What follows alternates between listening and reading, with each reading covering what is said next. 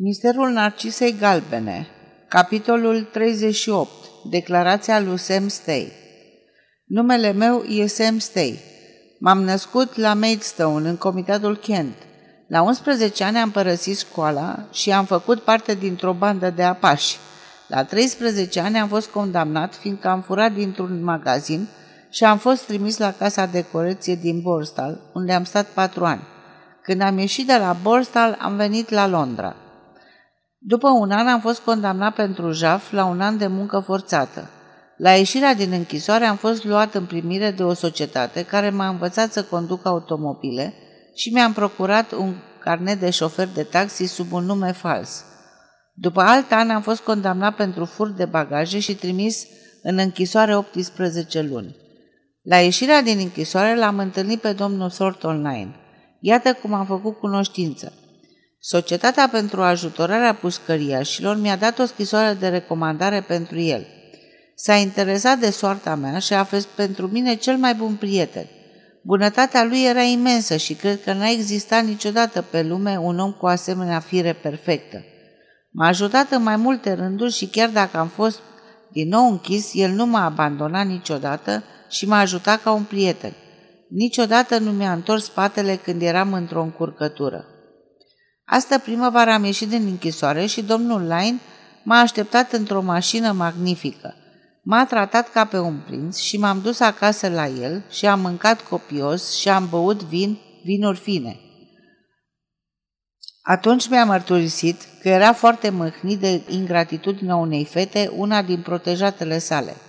Această tânără lucra la el – ea, el i-a dat de lucru când murea de foame. Mi-a povestit că ea l-a calomniat și că era o fată rea. N-am văzut niciodată pe această fată pe care o chema o Dead Rider, dar eram plin de ură în ce o privește și eram hotărât să-l răzbun pe prietenul meu. Când mi-a spus că e foarte frumoasă, mi-am adus aminte de un tip, Elser, care era cu mine în închisoare la Wandsworth. Era condamnat la muncă forțată fiindcă aruncase cu vitriol în capul prietenei sale. Îl abandonase și se căsătorise cu altul când el era în închisoare. Cred că și ea era foarte frumoasă. Când a ieșit din închisoare, a căutat-o și a aruncat vitriol în față. Mi-a spus adesea că nu regreta. Așa că atunci când domnul Lain mi-a spus că fata era frumoasă, mi-a venit ideea să mă răzbun așa pe ea. Eu trăiam la Lambeth în casa unei hoaște care nu primea decât răufăcători în gazdă. Costa mai scump decât în altă parte, însă merita – fiindcă dacă poliția punea întrebări, bătrâna și bărbatul ei dădeau totdeauna informații false. M-am dus să locuiesc acolo, fiindcă plănuisem un jaf împreună cu un tip care ieșise din închisoare deodată cu mine și aveam nevoie de cineva care să jure că nu ieșisem din casă. L-am văzut pe domnul Line în 14, la el, și i-am spus ce am de gând. I-am arătat sticla cu vitriol, nici n-a vrut să audă. Am crezut că zice așa fiindcă nu vrea să fie, să-i fie amestecat numele. Mi-a spus să-i las lui fata că și încheie socotelile cu ea el. L-am părăsit la ora 9 spunându-i că mă duc acasă. În realitate m-am dus la o de Rider în Edgar Road. Știam unde locuiește, fiindcă mai fusesem și în seara precedentă ca să-i las în casă niște bijuterii de la magazinele Line. Ideea fusese a domnului Line, ca să fie acuzată de furt. N-am putut intra în casă din cauza detectivului Tarling, dar am putut să-mi dau seama că se poate intra ușor prin spate fără să te vadă portăreasa. N-a fost într-adevăr nicio greutate, totul era scufundat în întuneric, ceea ce îmi convenea. M-am dus în dormitor, am căutat un loc unde să mă ascund. La capul patului era un fel de debara închisă cu o perdea unde mă puteam ascunde. Sus era un cuier – Spun asta fiindcă e important pentru ce urmează.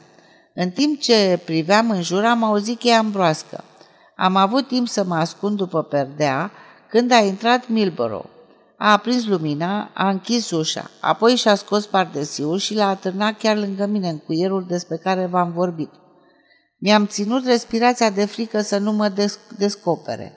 A ieșit și a revenit după o clipă cu o valijoară – în absența lui am zărit patul unui pistolet ieșindu-i din buzunarul pardesiului.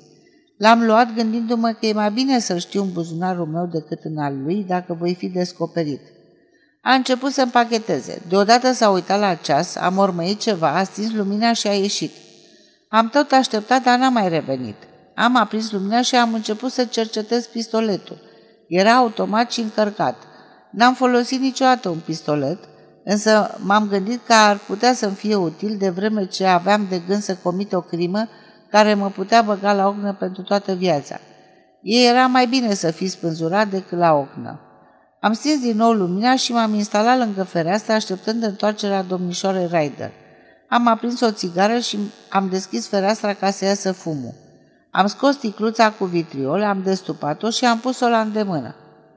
Nu știu cât timp să fi trecut, însă trebuie să fi fost aproape 11, când am auzit ușa deschizându-se încet și un pas ușor se auzi în hol. Știam că nu-i Milboro, fiindcă el e greoi. Cel din hol se mișca de parcă era o pisică. N-am auzit când s-a deschis ușa camerei. Am așteptat cu sticluța lângă mine să se aprindă lumina, dar nimic. Nu știu ce m-a apucat, că m-am ridicat și m-am îndreptat spre persoana care intrase. Înainte de a ști ce mi se întâmplă, cineva m-a prins de gât. Eram pe jumătate strangulat și am crezut că s-a întors Milborough. Am încercat să-l împingă să mi-a tras un pumn în falcă. M-a apucat frica temându-mă că zgomotul va trece poliția și am, tra- am tras la întâmplare. Am auzit zgomotul unui corp căzând și primul meu gest a fost să mă debarasez de pistolet. Am pipăit pentru neric și l-am ascus într-un coș de rufe de care mă împiedicase. Tot pe dibuite am găsit comutatorul și am aprins lumina. În acel moment am auzit o cheie în broască și m-am ascuns după perdea. Era Milborough. Era cu spatele la mine și n-am putut să văd fața omului la care se uita. L-am văzut încercând să oprească sângele, dezbrăcându-l pe cel căzut de haină. Dar nu i-am văzut fața decât după ce Milboro a plecat și am ieșit din ascunzătoare. Îl omorâsem pe dragul meu dorm line. Cred că atunci am înnebunit de durere. Nu știu ce am făcut. Am crezut întâi că nu-i mor de tot și că ar trebui să-l duc la spital. Am fugit în stradă. În fața porții de serviciu se afla mașina lui. L-am cărat până în mașină, m-am întors și am adus haina și vesta și le-am pus alături pe banchetă. Am observat că pantofii rămăseseră în mașină și că era încălțat cu papuși de pâslă. Știam să conduc. Câteva minute mai târziu rulam spre spitalul St. George. Am trecut prin Hyde Park ca să nu fiu văzut. Când am ajuns într-un loc pustiu, m-am oprit să văd ce face. Murise. Am rămas în mașină două ore plângând cum n-am plâns niciodată. Apoi l-am cărat pe iarbă la capătul unei alei înguste. Știam că dacă mă, găsea, mă găsesc lângă el o să am neplăceri, însă după ce i-am încrucișat mâinile pe piept, am mai stat alături de el încă vreo oră, două. În zori am zărit un strat cu jinchila, cu narcise galbene. Am cules câteva și le-am pus pe piept, fiindcă l-am iubit. Darling ridică ochii. Acesta e sfârșitul misterului florii de jinchila.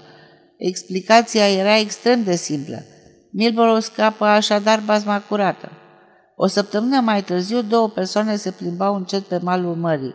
După o lungă tăcere, Odet zise deodată. Să ne așezăm, obosesc ușor. Darling se așeză docil alături de ea. Am citit în ziare azi dimineața despre dumneata. Ai vândut magazinele Line. Da, e adevărat, recunoscut Darling. Din mai multe motive n-am chef nici să intru în comerț, nici să rămân la Londra. Ea nu-l privi, ci să jucă mai departe cu florile culese. Pleci în străinătate? Plecăm. Plecăm? zise ea mirată. Despre cine vorbești? Despre mine și despre o fată care i-am făcut o declarație la Hertford, zise Tarling și o sărută pe ochi. Vedeam că ți-a fost milă de mine și de aceea ai ținut să-mi faci o declarație de, de iubire, sugeră Tarling. Acesta e cuvântul. Ai fost împins la asta de tragicul situației. Am fost împins de iubire. Unde vom merge, întrebă ea stângaci. În America de Sud, câteva luni, apoi, draga mea, în China, în timpul iernii. De ce în America de Sud? Fiindcă am citit azi dimineață un articol de horticultură care m-a învățat că narcisele galbene nu cresc în Argentina. Sfârșit.